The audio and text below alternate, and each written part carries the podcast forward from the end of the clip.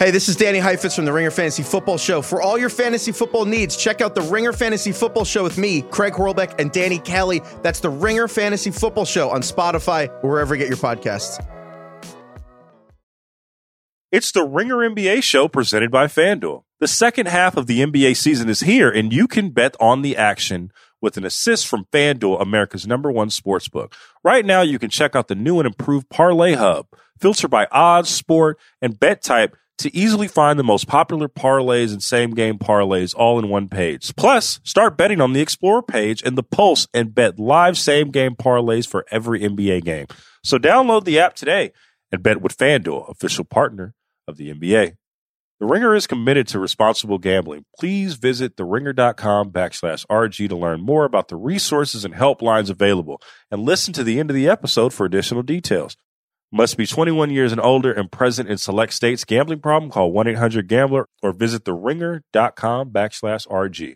This episode is brought to you by Hotels.com. If you're busy like me and you're trying to catch your kids' games, it's important to have somewhere where you can go to find a good hotel. We're all over the place. Sometimes, you know, we're in Florida, we'll be in New York. You want to take the wife on a quick vacation and get away? Whether you're looking for a relaxing getaway or heading out of town to see the playoffs, Hotels.com app has a perfect hotel for every trip. Compare up to 5 hotels side by side so you can see prices, amenities, and star ratings without having to switch back and forth between options. So start planning your next getaway and find your perfect somewhere in the Hotels.com app today.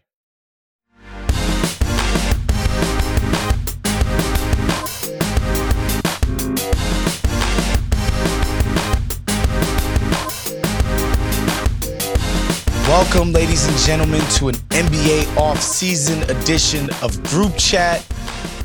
Don't be confused. Justin Verrier is still a member of the crew, but he's off today. So I'm holding down the hosting duties, of course. I'm Big Waz.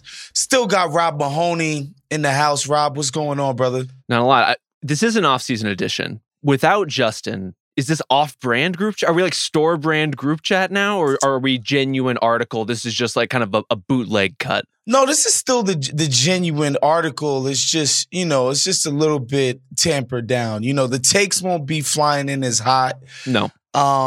Me and Rob won't have a foil for our, you know, great correct takes, and somebody to play devil's advocate against the perfection of our analysis. But it's all good. Justin will be back soon. Obviously, we've tamped down the frequency with less news because it's the offseason. Nothing's going on. But there's still a little bit of NBA news out there. It's the NBA. These guys can't help but make news when they can, Rob. And I want to get started with the statements that Giannis gave to the New York Times. Yeah. This is something that only you and I can talk about, because I think we can agree that we're just never going to bring this up around Justin. Like, I could not handle him feeling validated in his Bucks cynicism at this point. Well, yes, he's been a Bucks cynic for a while now. And the thing is, too, I'm not somebody who's always got their eye on predicting who the next disgruntled superstar is. I feel like once it comes, we get enough of that anyway. Like, we don't need to do it in the run-up. Like, or at least I don't feel the need to have put some energy into the run-up of disgruntled superstar. But I think the Giannis thing came as a surprise, because he's been a member of the 10 Toes All-Stars, you know, the Damian Lillard type, the Steph Curry types, the, you know, I'm doing it with one team, I'm loyal, I'm not like these other superstar, AAU-obsessed, crazy NBA kind of guys. I'm going to do it with the same franchise forever. And yeah, he essentially gave statements to the New York Times to the opposite effect. He's like, I'm not going to sign an extension. It doesn't make sense for me business-wise. And also, I want to make sure that as an organization, we're all aligned on a mission of winning at all costs, making every single sacrifice. He mentioned, you know, sacrifices like not being with his family and, you know, the type of work that he puts in. And I think what he was talking about, sacrifices like, yo, Bucks, I know this small market always crying poor. Sacrifice some money. Spend some damn money. We all got to make sacrifices here. I just thought that was interesting that he would do that at this time, Rob. It certainly felt like the Giannis version of kind of a courteous warning shot. Yeah. That, look, this is something that's on my mind as a player, as a star. You know, the story, you know, Tanya Ganguly's story for the New York Times, I think it more largely is about Giannis kind of taking a more proactive approach in the management of his life. And some of that is his investments. Some of that is, you know, living the mogul lifestyle. Like, you know, like many players, he has a production company now. It's it's kind of wild to think that he's a superstar in his prime with a full feature-length docudrama about his life. Just an extremely strange situation Giannis has found himself in. But look, he's a guy who's investing and putting time into all these other places, providing for his family. And as we talked about, kind of more relevant to our NBA interests, looking at the Bucks, looking at his future and saying, like, is this a place where I can trust that everyone involved, as you said, is sacrificing the way I am sacrificing? And the Bucks, if we're being totally frank, and I would say I'm still someone who's pretty optimistic about the Bucks in the grand scheme of things. And certainly as long as they have Giannis, a lot of that stuff is kind of taken care of. But I think what he's saying is you can't necessarily pen that in, right? You need to prove to me that this reinvention that's happening within the franchise, between the coaching change, there's some roster pieces shifting around. They're going to have to kind of rethink what the core is over time just because of age. You know, guys like Brook Lopez and Chris Middleton and Jrue Holiday are not getting any younger. And certainly the playoffs did not go to the way that the Bucks expected or wanted. They're going to have to prove things to him. And that's a team that doesn't necessarily have a lot of, you know, like draft capital to speak of in terms of just like, oh, we're going to throw a bunch of picks into a deal to make something happen. They're going to have to get pretty creative with this. So to that effect, right? Because I think people are wondering, like, all right, yes, you were pantsed in the first round by the Miami Heat. You know, there are definitely some qualifiers. Obviously, Giannis was hurt for like damn near half that series. Huge qualifier. Yes. And that stuff matters, but they've had embarrassing to, wow, this is horrific flameouts in the playoffs, a decent amount during Giannis's tenure there. So, you know, whatever. I don't see how he could see that as like so surprising. Like, bro, you guys have done this a decent amount. But what I would ask you, Rob, is how would you assess the current state of things in Milwaukee, right? Like if you're looking at it from the viewpoint of Giannis, obvious NBA superstar, top five player on his worst day, probably top three, top two, when he's got things cooking on all cylinders. How do you view the short-term and long-term trajectory of what the Bucks have going on right now? Because I know I have my own opinions. Here's the thing. Even with all of the questions we would have about the Bucks, again, a team that lost role players in the offseason, that has all these questions. You know, Chris Middleton had offseason surgery as soon as that series was over. Like, we need to see kind of where he's at going into the season and those kinds of things as well. Who in the East are you really betting on to be clearly better than them? And I think that's kind of the case for the Bucks. Is the Celtics are one of the most talented teams in the league, but are stacking injury risk on injury risk on injury risk with their roster. The Sixers, who I know we're going to get to and talk about a little bit, some huge questions looming over the future of that franchise. And other than that, it's like, well, I guess the Heat, if they trade for Damian Lillard, you know, it's the Cavs, if they take the next step, there's not like a clear team that's going to be better than them in the immediate. The question is, and I think to Giannis's larger point, if he's going to sign a long-term extension, what do they look like in 3 years? What do they look like even beyond this season? You know, just as simple as like, what is the core of this team moving forward? And what is their path to be better than they've been? Because I will defend to the end of the day that qualifier we set up top. Giannis was hurt in that first round series. That changes everything about the complexion of it. But if you are Giannis and you fall on your back, and you leave the game, you leave that series temporarily, even when you come back and you're not feeling like fully yourself, and you're looking around and you're saying, like, can I not get a little more help than I'm getting in this situation? Can I not trust my teammates to win one more game than they did? That's a tough place to be in a superstar. And it's a pretty reasonable one if you are Giannis to look a little sideways at the roster, to look a little sideways at the organization who, as you said, has chosen financially to pare back sometimes when they really should have been spending like a contender. and to, can we not do a little better than this? Yeah, I'll say this for the Bucks in their defense, because oftentimes on our show, I'm tasked with being the management hater. The Bucks have spent more than I think people would have expected them to. They've gone into the luxury tax multiple times. They've put more money into this Giannis reign than I think their reputation prior to would have suggested that they would have. So I will say that they haven't been, you know, just completely like Donald Sterling this whole situation. Right? Like just being complete cheapos. No, that has not been the case. However, we can leave that to the side. You and I both heard about the little grumblings going on over there about a general unhappiness from the Giannis and his camp about maybe the sweet time Chris Middleton was taking to come back from his knee injury. There was like a little bit of grumblings like, all right, bro, like, come on, man, like, get back on the horse. Like, this is a championship season. This is a championship team.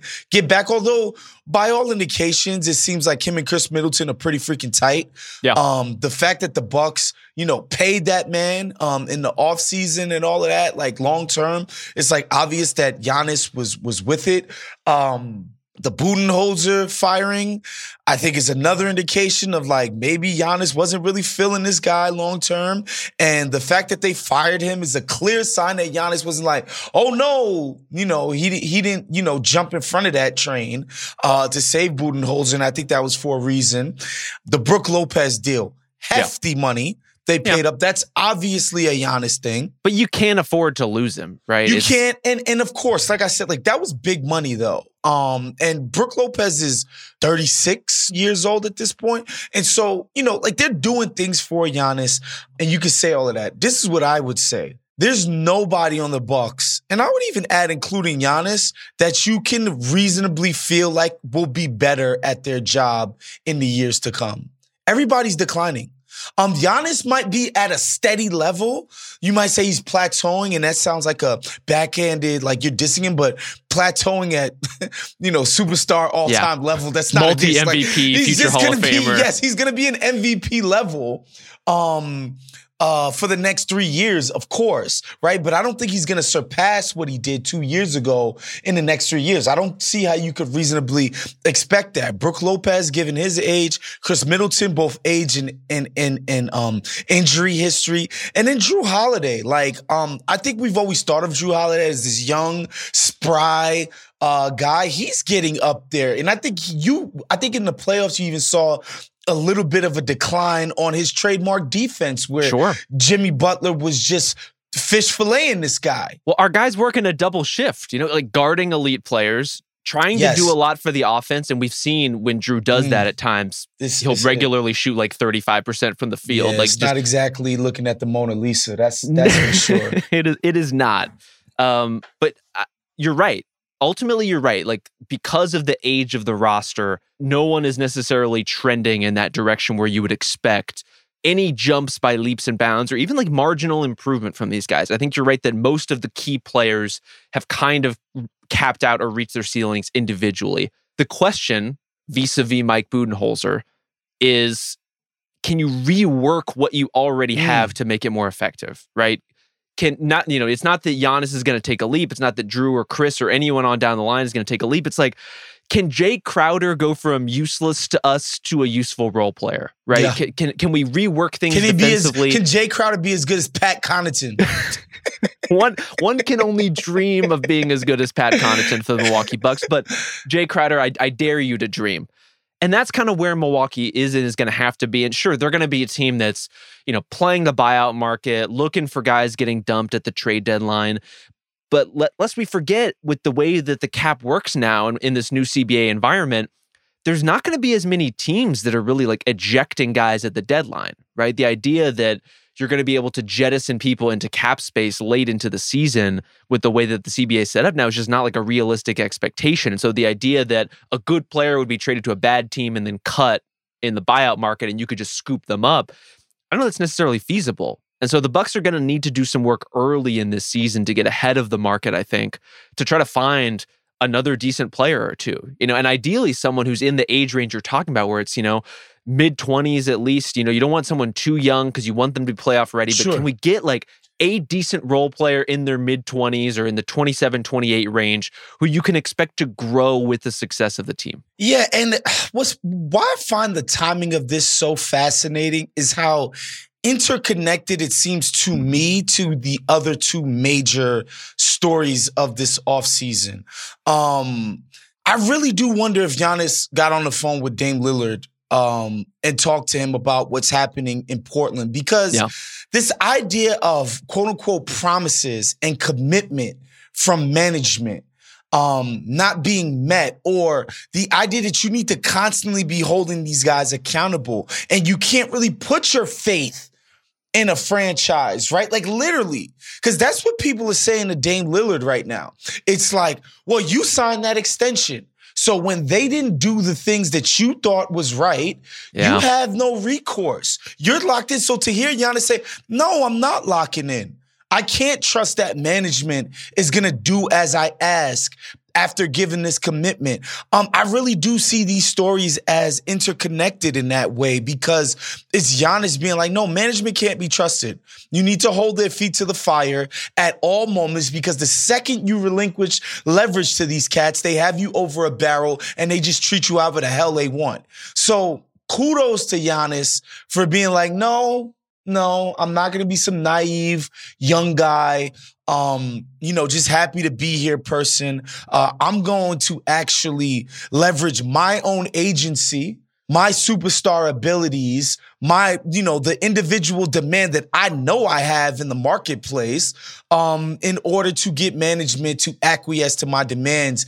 And yeah, it's hard for me to not see that parallel, with the Dame Lillard situation, where, to reiterate, Dame Lillard's side claims that they signed an extension with a promise from management that they would do everything that they could in order to compete. Yeah. Not exactly happening.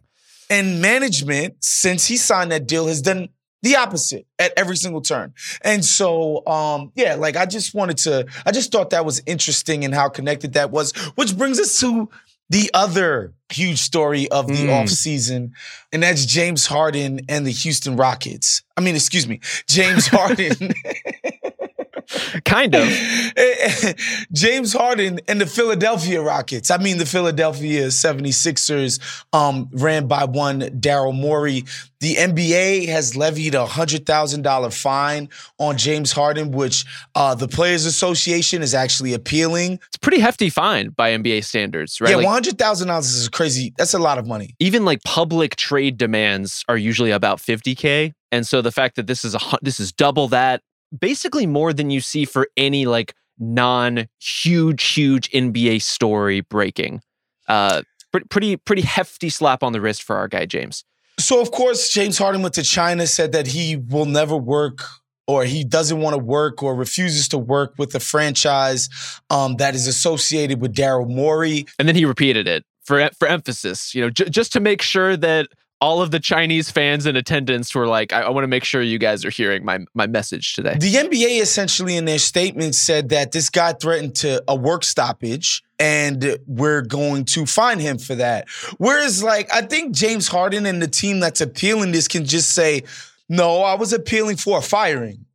I was appealing to the 76ers brass to fire Daryl Morey. That's not me saying I don't want to come to work. That's me voicing my displeasure with the work that Daryl Morey does for them and that they should let go of him. I think they could reasonably make that argument, and I think they'll probably win this appeal.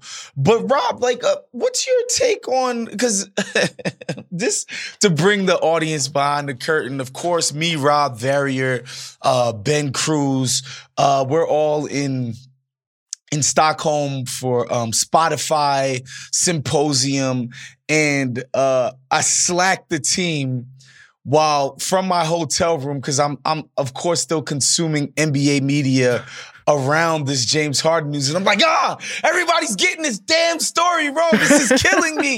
Blah blah blah. And by the way, crickets in the Slack. Everybody's like, what is wrong with this freaking maniac?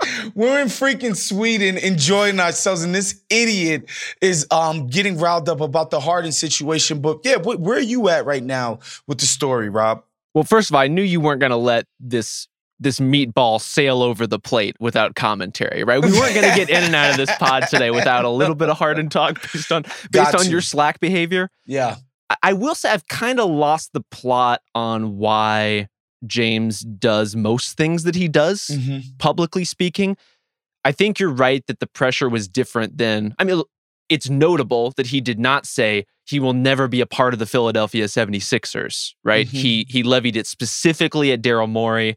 The subsequent reporting based on the NBA's investigation was that, like, Harden's specific problem was that apparently there was an understanding, or it was conveyed to James, that if he opted into his contract, he would be quickly moved, quickly being the operative word. We are 2 months later, all of free agency is come and gone, and here we still are with no resolution in this situation whatsoever. I get why he's miffed, but also I would say, like, what did you reasonably expect to happen here based on wanting to get to the Clippers, wanting to get to other desired destinations? Like, he saw what happened with Ben Simmons, surely. I'm confused as to what James' reasonable expectations were. So let me unconfuse you in the audience and why I was so worked up about how the Harden situation is being covered in our media. Harden, let's rewind the clock, because people are just like, oh, he got traded to the Sixers, and then there was the opt-out, and then there was the Tucker deal that, you know, he sacrificed for PJ Tucker, and then, you know, that opt-out was the wink-wink that this offseason he would get paid, and it's like, no, guys. The real lie that Daryl Morey told was before that. Rewind, guys, to when James Harden was a Brooklyn Net. Joe Tsai and Sean Marks offered him a $200 million extension. This was well reported. They offered him. I'm pretty sure Kyrie was offered. They offered both of them extensions. James Harden specifically was offered $200 million. He never signed it.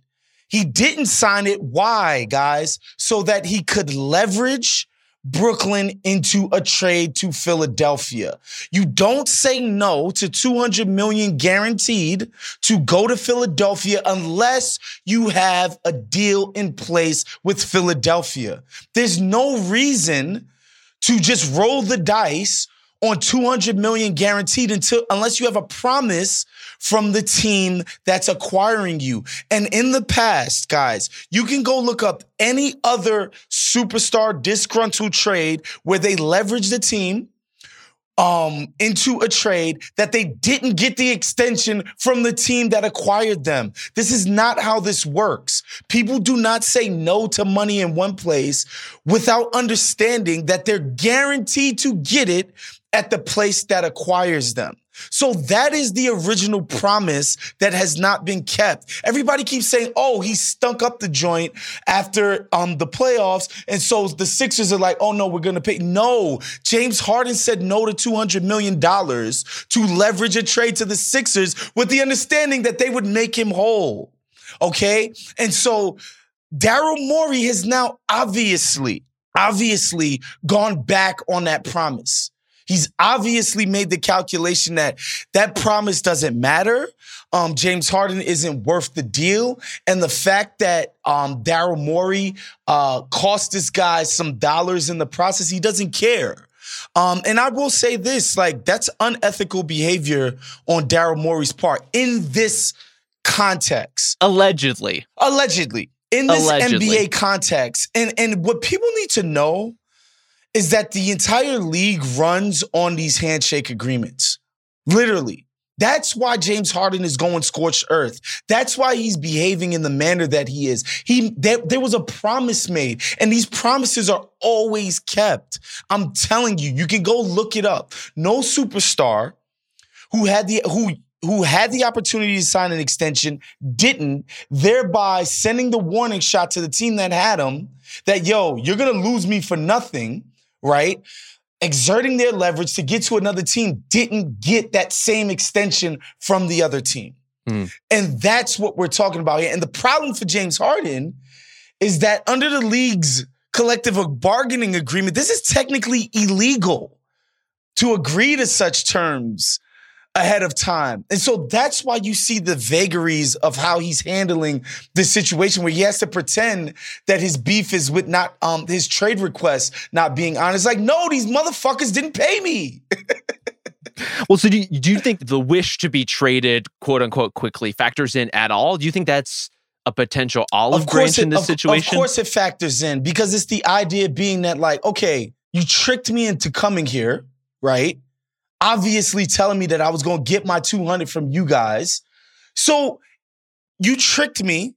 You clearly don't think I'm worth it. So you're not signing me. Let me go.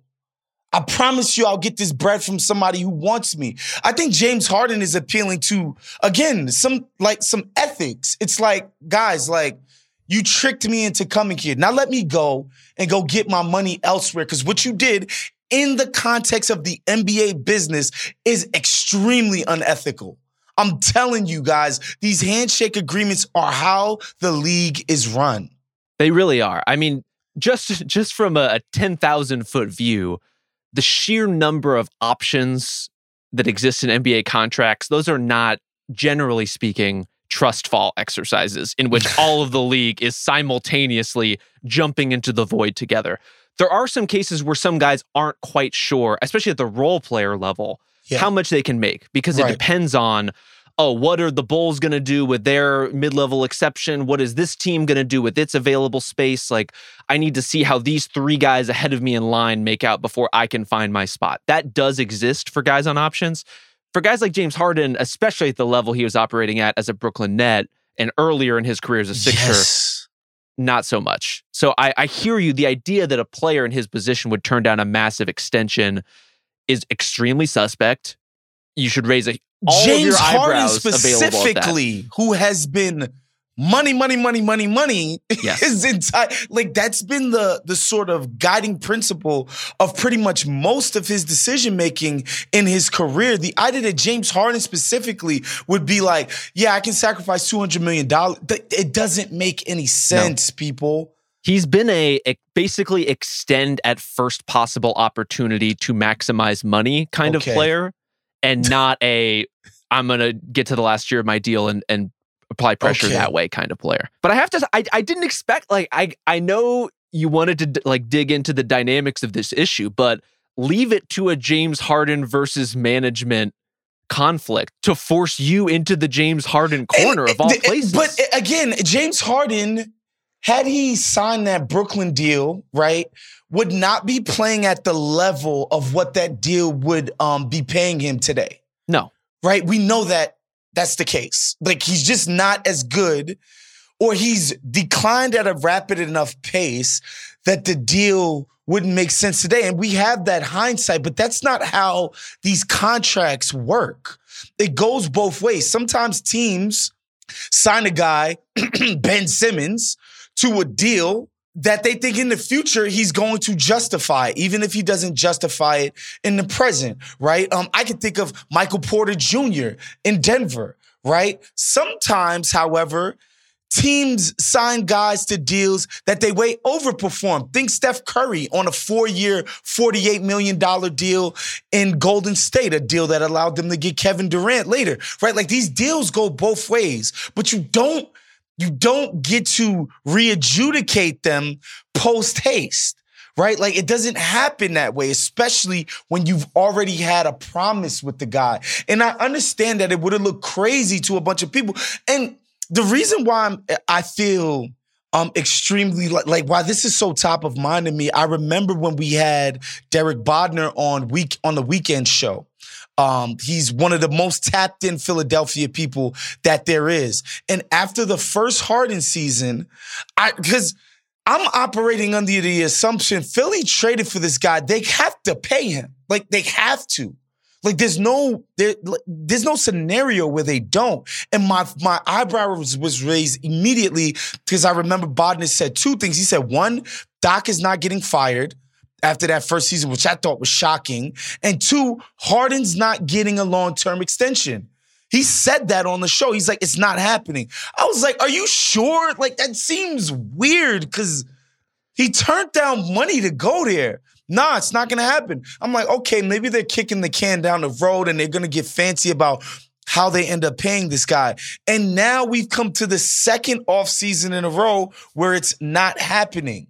And now James Harden is like, oh, no. Y'all think I'm playing with y'all.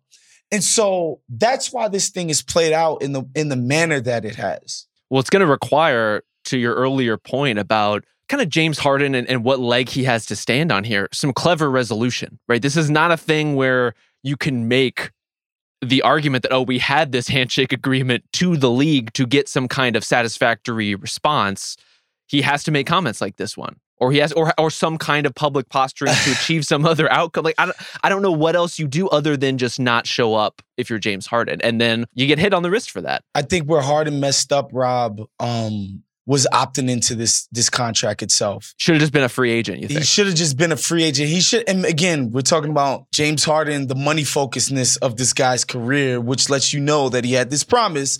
The smartest thing to do if you were this mad was to be a free agent. And now the 76ers have no point guard.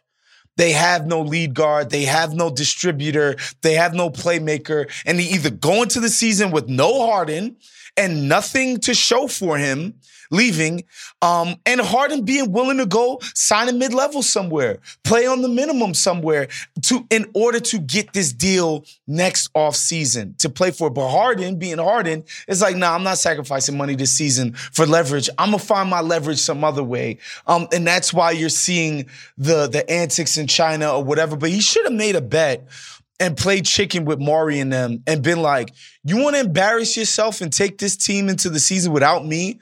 Guy who led the league in assists, guy who was an all-NBA caliber type of player last year. You want to go into the season without me?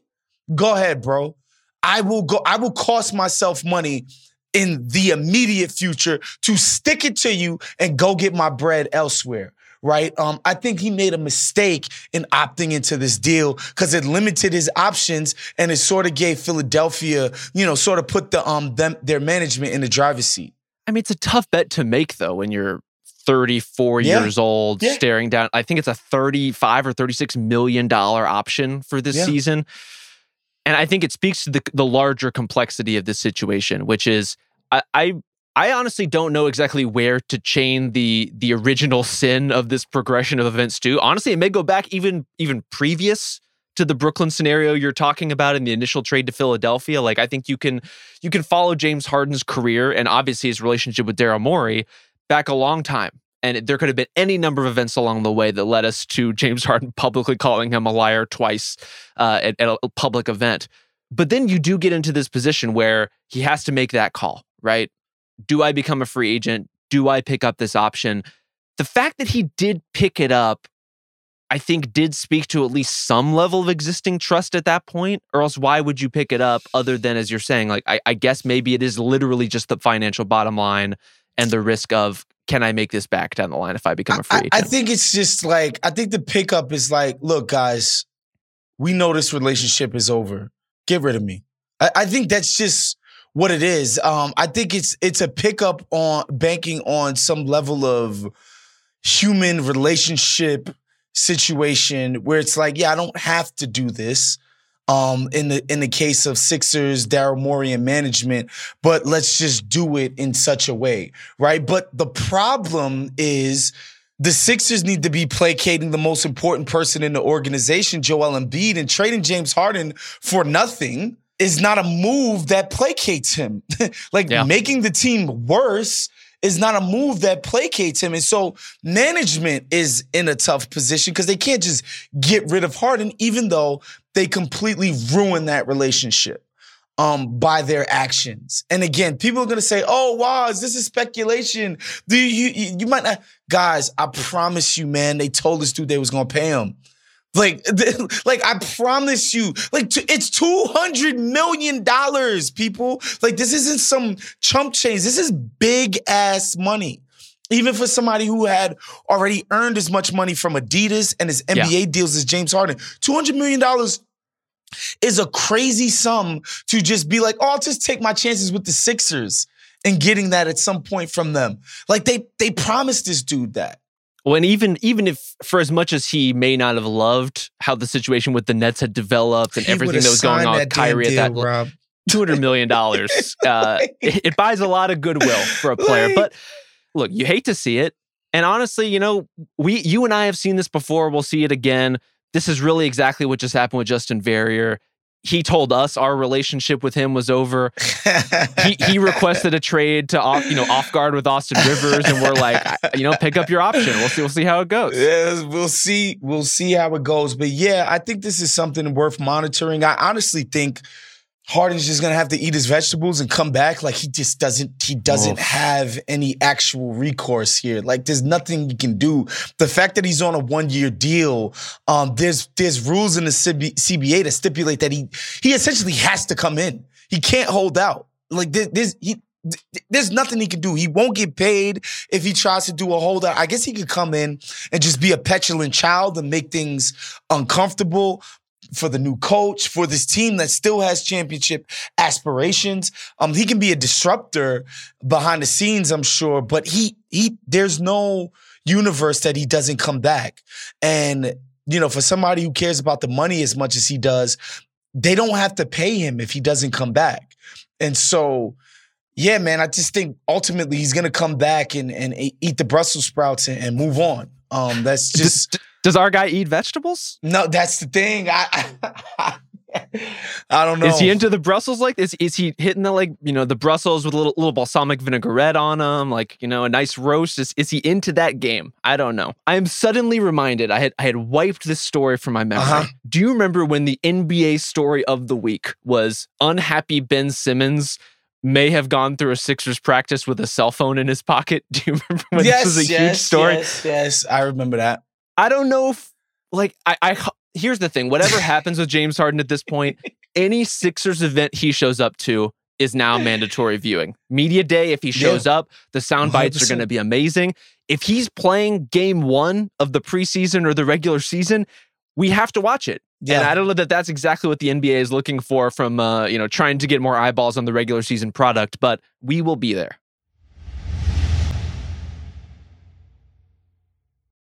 This episode is brought to you by Nissan SUVs. It's good to stay up to date like I do with the NBA. You might catch me walking around the street. I'm listening to the Ringer NBA show, or I might be online looking at theringer.com, looking at some power rankings from Howard Beck. Or, I might listen to old episodes of Real Ones. And that's why the 2024 Nissan Rogue has Google built right into its 12.3-inch touchscreen infotainment system. With Google Maps Assistant, you can stay up to date on everything that's ahead without even needing to connect your phone. Find your next adventure with the Nissan SUV. Learn more about the Nissan Rogue, Pathfinder, and Armada at nissanusa.com.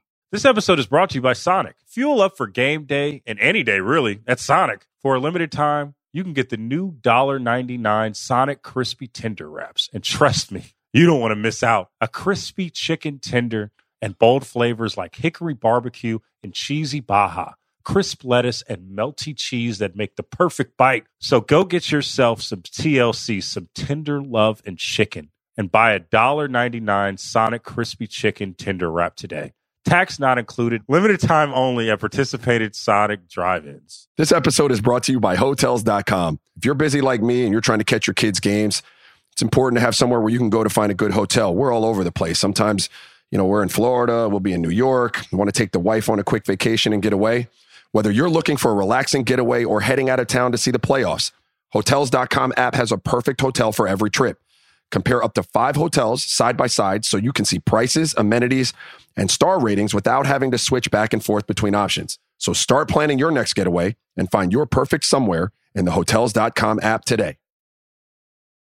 On to less contentious news, Rob. We wanted to do a FIBA check-in with NBA guys. Got to do it. And some non-NBA guys. We'll save that non-NBA, former NBA guy for the last segment of this podcast. But the story, man, out of FIBA for me, obviously, I think one, Shea Gilgeous-Alexander has looked like the best player in the tournament to awesome. Me. He just does what he wants, when he wants, how he wants. It's been exhilarating to watch. Like, man, this guy is legitimately an NBA superstar. Like, this guy is, he's it. Luka's looked like Luka. I was about to say, I don't want to rehash like the Hoop Collective's whole deal. I know. We got at least, Luka's, if you're going to say Shea's the best player in the tournament, Luka's pretty freaking good. Yes, he is. And svelte Luka. Professionalism Luka. Off-season in shape Luka. Wow. It's kind of crazy. Like, you know, it's like one of those things that I realized, you know, at some point in my 20s, like, look, if I got to be to work at 8 a.m., I probably shouldn't go out and hang out with the fellas and go crazy at happy hour. It's just like, yo, save that for when you don't have, you know, work to do. That's Luka. He's finally realized that, like, he shouldn't show up to training camp hungover. You should already be in shape. You should be ready to work when he gets there. He shouldn't be working himself into work shape when he gets there. It's crazy. It's like, yo, this guy looks skinny. It's nuts. So that's good to see. To me, Team USA, they've looked amazing. The just how hard they're playing. Yeah. Spoelstra and Steve Kerr are coaching the hell up. That's a great guys. Coaching staff. It's amazing the unity with which they play, the collective sort of force with which they play on defense has been just really inspiring stuff. But realistically, the story is Austin Reaves. I mean, yeah. The story is Austin Reaves, and you know why, man? Just his role on this team to just seamlessly fit into whatever they need. Yeah. If it's scoring, if it's distribution, if it's guarding different positions, if it's spot up shooting, if it's fast break look aheads, like I'm talking about, this guy is just a hooper. I hate that euphemism. I really do, but he is just an all around basketball player.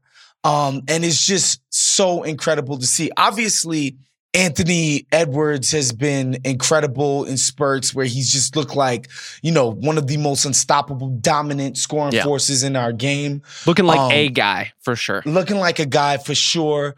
But, man, I just love Austin Reaves as just the glue guy of this team. It's just incredible to watch. Well, this is bringing all of my basketball worlds into focus at the same time, because I completely agree with you on what makes him valuable to Team USA.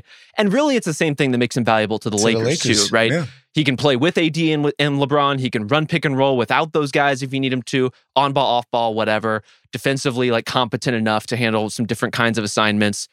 Not a perfect player, but pluggable into so many different kinds of roles. And on the other side of my current basketball and NBA life, to lift up the hood a little bit, we're getting into top 100 ranking season, right? We're going through this exercise for our ranking for the Ringer. And let me tell you, this kind of player, Austin Reaves specifically, so hard to rank versus guys who have, like, let's say, bigger roles, but more particular games. You know, you have guys who can do things that Austin Reaves could never do, right? Like, in an ideal situation, a Russell Westbrook, to put it on the extreme end of the spectrum. I think an even better example is Brandon Ingram. This is a great kind of pivot for the conversation, because Brandon Ingram, to this point, has not been what Team USA needs necessarily. He's been kind of emblematic of their more mechanical tendencies in their half-court offense, the need to, like, okay, if this guy is going to be effective, we need to get him the ball and run particular kinds of actions, to the point that you sub in Josh Hart in his spot in the starting lineup, and all of a sudden, things are a little bit more fluid. Things are a little more easygoing. And Brandon Ingram, also an incredibly hard guy to rank, you know, as a guy who's like, this is a very talented offensive player, but kind of needs everything to be just so, to be the best version of himself and to really elevate even a Team USA to the level that you would want. He's on the lowest grade of effective ball dominant guys. Yes. And so the argument being, and Mikal Bridges is now becoming, he's ascending in Brooklyn into that echelon of low-grade ball dominance. But he's at least like an all-NBA level defender. And Brandon Ingram, I think respectfully, is not. And so that is the question, right? What's more valuable? Like, I know for a fact, because I've seen him do it, when Mikal Bridges is in role player mode, he is a superstar in that mode. And I know for a fact that any team who has serious championship aspirations, he will start on that team, like straight up. Like whether you want to put him at a undersized 4 or a regular 3 or what, he's going to start on a team that has major championship aspirations, right? Is that more valuable than Brandon Ingram, who just brings, you know, a low grade? It's a quality, but it's the lowest of that quality to a team like the Pelicans. Or, you know, let's just say Brandon Ingram was in Charlotte. He'd be their best on-ball option. Yeah. He probably helped them get to 42 wins. But is that more valuable than the highest level of role player on real teams? That's tough. I mean, that's a tough question to even answer. It's very tough. And it's, I think for a franchise, it can be a tough question to answer. And it really depends on your market and your situation. A team like Charlotte, to continue your example, for them, getting to the playoffs is immensely valuable and important. And so a player like Brandon Ingram, who's probably better at getting you to the playoffs than Mikal Bridges is, health withstanding. Absolutely. And that's kind of another question with Ingram in the bigger picture. Probably better at getting you to the playoffs than someone like Bridges is. But if we're talking about who gets you to the second round, who gets you to the conference finals, who is an essential piece of a high-achieving team, we're still kind of waiting to see that from Ingram. And he has so many different skills that should be able to translate. He is a good playmaker. He is a good perimeter shooter. He's remade himself into a really good three-point shooter.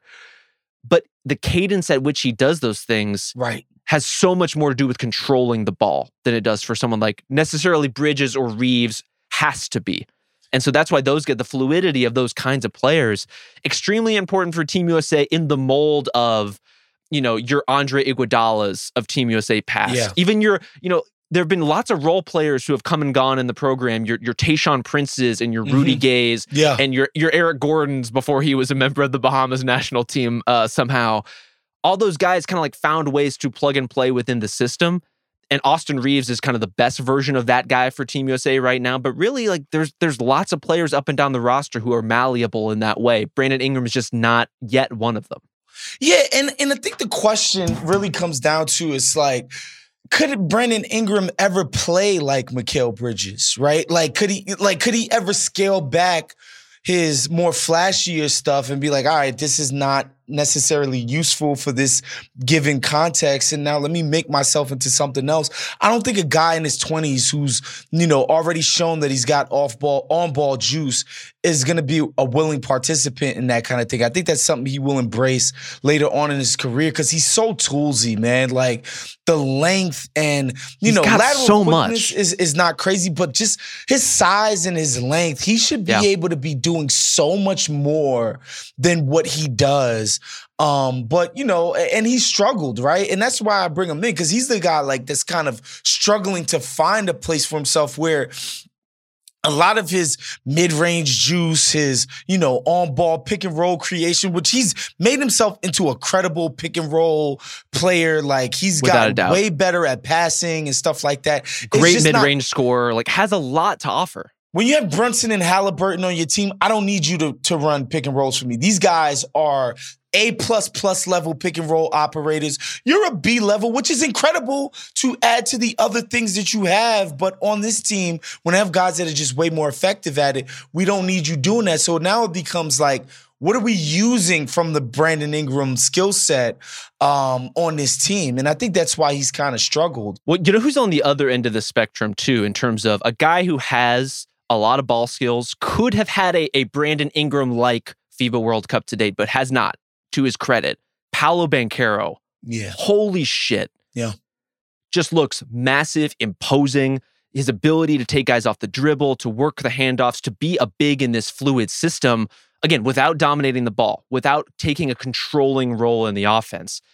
He looks incredible in a way that obviously we saw what he did in his rookie season. He could be that guy, and he probably will be some version of that guy for the Magic going forward for a variety of reasons.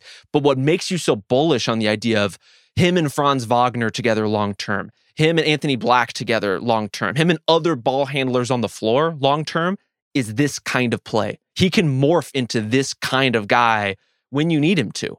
And the fact that we're seeing those sides from him this early, incredibly promising sign for Banchero in his NBA career.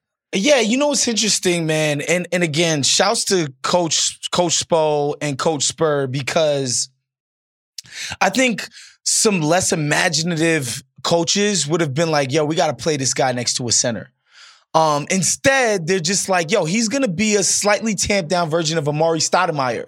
Yeah. At center. And it's just incredible to watch where, you know, these European bigs who, let's face it, their calling card isn't always lateral mobility. You know, they and just calling it out. Wow. Those are sacrifices that get made, because Paolo's definitely gotten battered and bruised on the other end by bigger guys who can just push him around for sure. But them seeing Banchero and being like, no, let's turn him into a center in some of our lineups and just unleash him that way. And I like that he's making quick decisions. It's not jab, step, this, that. It's like, no, I'm getting the ball against the big, quickly driving, spin move, booming it on him. Or driving, drawing extra help, kicking it out, because he's such a skillful player in that way. And so, yeah, that's been really, really cool to see, just to see the Swiss Army knife ability of his offensive game, right? Because I think, you know, he's already shown that, like, if you put, like, a smaller wing on him, he's going to bully that guy to death. And, you know, him flashing that footwork, that quickness, and that burst against plotting bigs. That's, like I said, that's really cool to see. I think Halliburton has sort of found his stride a little bit there.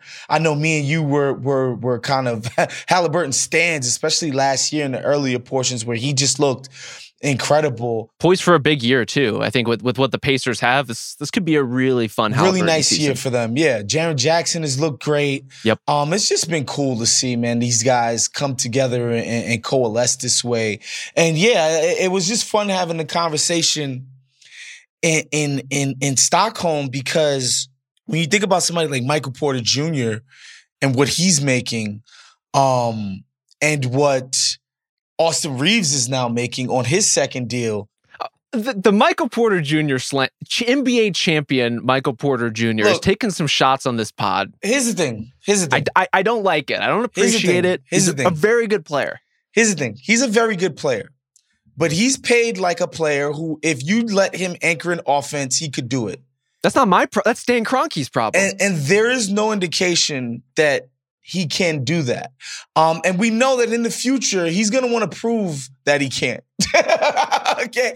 Like, we know that to be the case. And, you know, in the hypothetical that we somehow traded him for Austin Reaves, I think what Reaves does is so redundant with what Jokic is already doing for Denver, that I think Michael Porter is actually a better fit for the current team that he's with. I'm just saying, in a vacuum, most people would say that Michael Porter Jr. is way more talented and better at basketball than Austin Reaves, and I don't know that I agree with that, especially given their salaries.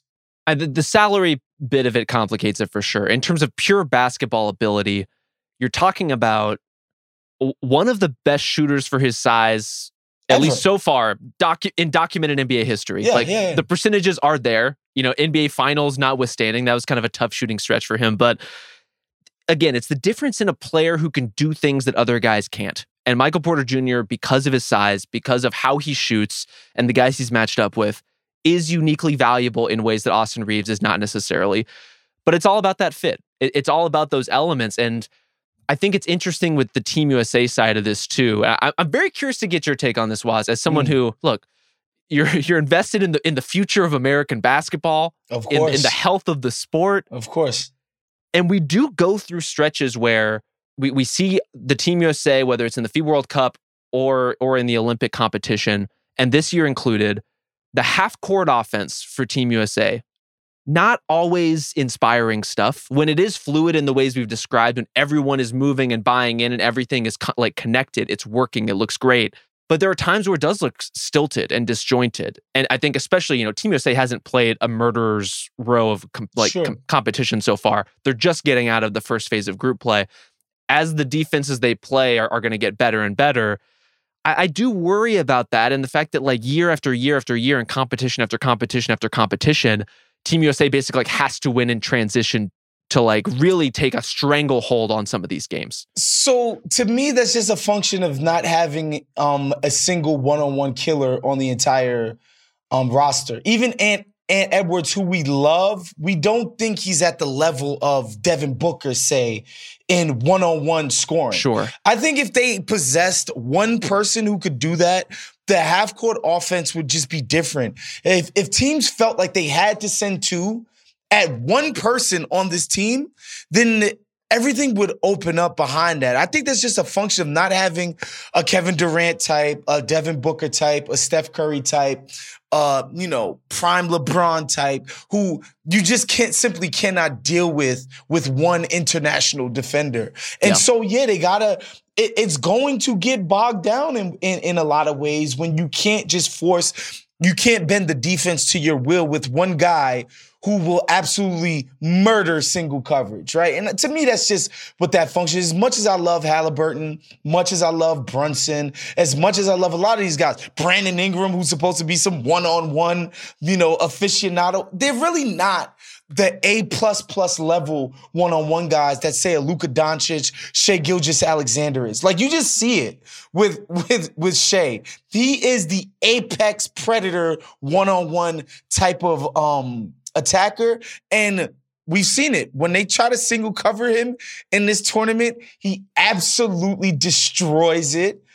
Because he can't be stopped with one guy. Or there's no one guy on the teams he's playing against that can credibly defend him, right? In a way that the team can live with. Team USA doesn't possess a guy that's at that level right now. And I think that's what we're seeing. And I don't mean to concern troll about it. USA is probably going to win. Their closest competition in the tournament overall are basically the guys you just laid out, like Canada, who's pretty stacked beyond Shea, like a really good roster. Yeah. Slovenia with Luka. Spain doesn't have the standout NBA guy. It's Rudy Fernandez is still rolling. It's the greatest hits of the Spanish national team, plus the Hernan Gomez bros. Germany's pretty good. There's some teams. Australia's pretty good. There's some teams that are competitive and competent. But really, I think it's Canada and Slovenia that are going to be tough, and to some extent Spain. I just get a kick personally, even watching, USA's running up the score in some of these games, even with all of their quote unquote issues or whatever problems we may project onto them. It's just a little funny to watch some of these international teams in competition after competition running Hoosiers ass high post passing and just making stuff work with whatever guys they got. I appreciate whatever it is that they're doing to get to this point, because there are times where the USA feels like they're kind of running through mud a little bit. And once they break out, once they get out of that, they crush teams. But there are those stretches of basically every game. Yeah, and it's one of those things, Rob, where these guys are human. They understand where their pressure points are. It's we have an ability to turn on a defense that turns the hell over, turn people the hell over. We at the end of the day, we can put our heads down and try to bludgeon people in the paint, get to the line. It's going to be dirty stuff. It's transition. It's getting to the line. It's offensive rebounding. It's the nasty stuff on the margins that, never makes SportsCenter, but that's how you make up your deficiencies in the half court. You have to do these other things. And then they have enough shooting that if the three ball is falling at even a decent enough clip, I think their offense is good enough when you add in these other ways that they can chip away at not having the most pristine sort of offense, right? And we talked about it all the time in the playoffs. The reason why Denver's offense is ridiculous, they have a guy you can't single cover. Yep. And he's willing to pass it to everyone. You add those two things in, it's all right, this is the foundation of, effective offense. And they just don't have that guy, and they're finding other ways to do it. So the go-to superstars of the FIBA World Cup so far, I think in some order, 1A, 1B, Luka and Shea. Yeah. 1C, Rondé Hollis-Jefferson. Oh, my God, dude. This is the weirdest story in sports. To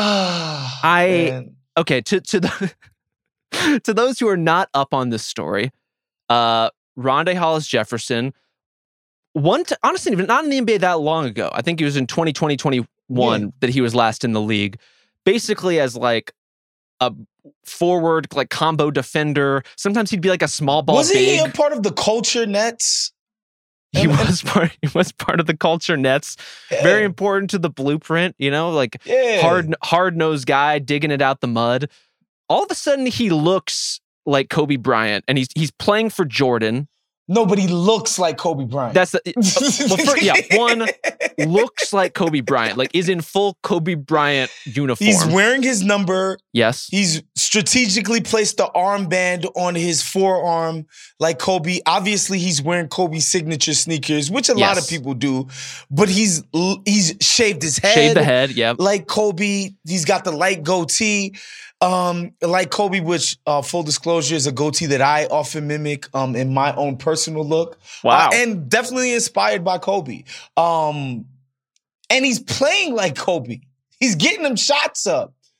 It's mama mentality taken to an extreme that I've never seen before. It's real like dress for the job you want energy, right? Like if you just put on the uniform and the armband and shave your head and honestly like mimic his mannerisms, like the way he carries himself, the free throw routine. He's doing the Kobe fist pump after big shots. Yeah. And he's getting the crowd response, you know, like, or at least was getting the crowd response. We should say Jordan has since been eliminated, but before they were, Ronda Hollis-Jefferson, a guy who got bounced out of the league systematically, was the third highest scorer in the entire World Cup field. 40 in a game. 40 in a game, a 4-point play to tie it in at the end of regulation. Like, had some sensational plays. And Waz, I am just freaking mystified. Like, we had no indication that Rondae Hollis-Jefferson was capable of literally any of this. And I don't think we even have indication now that he's capable of it in the future. But within these precious weeks, we lived on a different plane of existence where Rondae Hollis-Jefferson was apparently Kobe Bryant. And I don't know how we got here. I want to shout to my man, Brian Windhorst, who wrote a story about this for ESPN.com. Apparently, like, he just literally did, like, a life reassessment as he's playing in Puerto Rico because he got bounced from the league. And he's always idolized Kobe. He grew up around, you know, in the Philadelphia suburbs, just like Kobe did. Obviously knows a lot of people who was around for the Kobe run over there. And just, you know, just looked up to Kobe his whole life.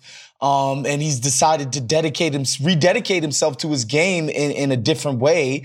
And yeah, like you said, he was this lunch pail guy, sort of scrapper kind of guy while in his time in the NBA, and now he's dropping 40 in FIBA games. Just completely on like mid-post work, like again, a skill set he never showed in the NBA, or at least never had the chance to show. Just crazy. And you wonder if I really hope he gets a second look, man. I hope this guy lands on an NBA roster somehow because of what he's done to transform his game. Wow, this is fascinating to me for two reasons. It's one, Kobe, even when he was alive, had a like insane cult of personality around him.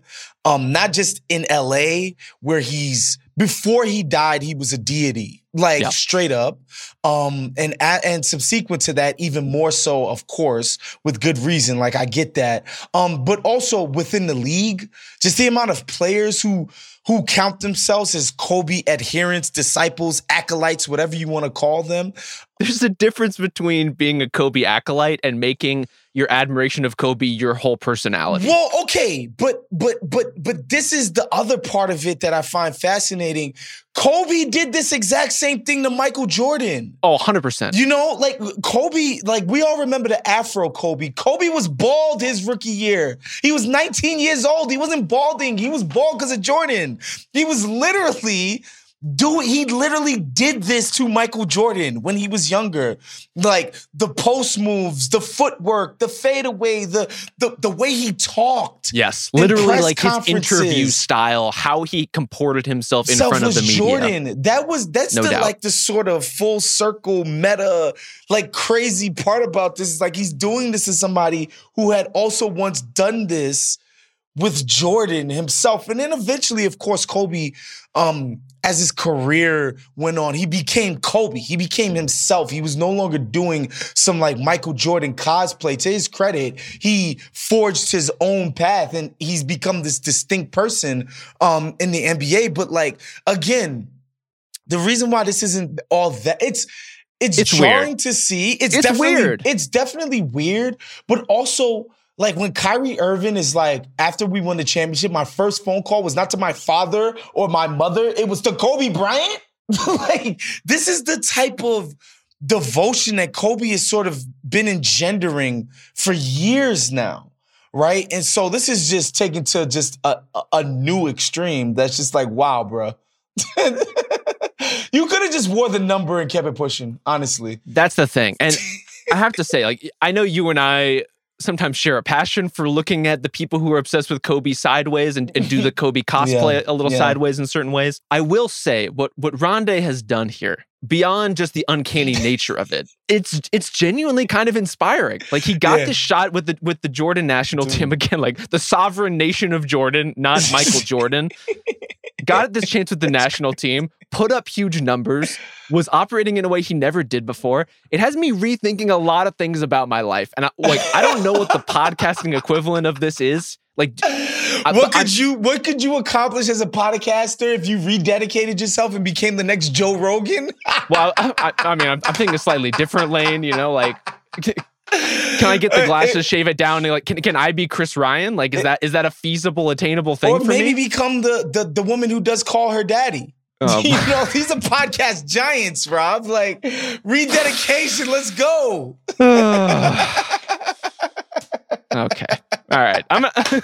Maybe I can be like, you know, what Christian Slater did to Jack Nicholson. You know, I need a model of some kind. Maybe there's a career pivot involved. I don't know, but I need a new model. And so I'm on the lookout for people. Apparently I can just pattern literally everything in my life after. And I need to find my person. Somebody please bring Rondé Hollis-Jefferson into an NBA camp, because I want to see where this story goes. Please, for the love of God, bring this man in. Well, it should be noted, he does have a contract to play in the Philippines, does have an NBA out, but the fact that he has a contract would suggest, like, probably unless there's guaranteed money involved, he's going to be there until that season culminates, but that season culminates in February. So there's a chance for teams to pick him up down the line. Bring him in February, y'all. We need to see a resolution, because they're going to make a movie about this if he ends up back in the NBA somehow. And so, yeah, we need to see this happen, man. Milwaukee Bucks, this is your 28-year-old waiver guy to pick up. Let's go. Do we have anything else NBA world related that we want to get into? Not a single thing. And certainly nothing related to any referee controversies / potential forced retirements. Let's just keep on pushing past that one. Twitter, another one bites the dust. All right, that was our show today, man. Shouts to Kai Grady. Shouts to my man Ben Cruz on the ones and twos. More off-season stuff on the way, although the regular season and training camps is slowly surely creeping back in. It's August 31st, so the calendar turns to September, which is when you can start sort of stretching, you know, and getting ready. You just got to start your stretching. Like, we're not going to get into the home race yet of the regular season, but yeah, you can start getting sort of ready for NBA stuff going forward, man. Again, shouts to our guy, Justin Verrier, who's not here today, but he's here in spirit as always. My man, Rob Mahoney, of course. I'm Wozni Lambre. We'll see you guys next time. Peace.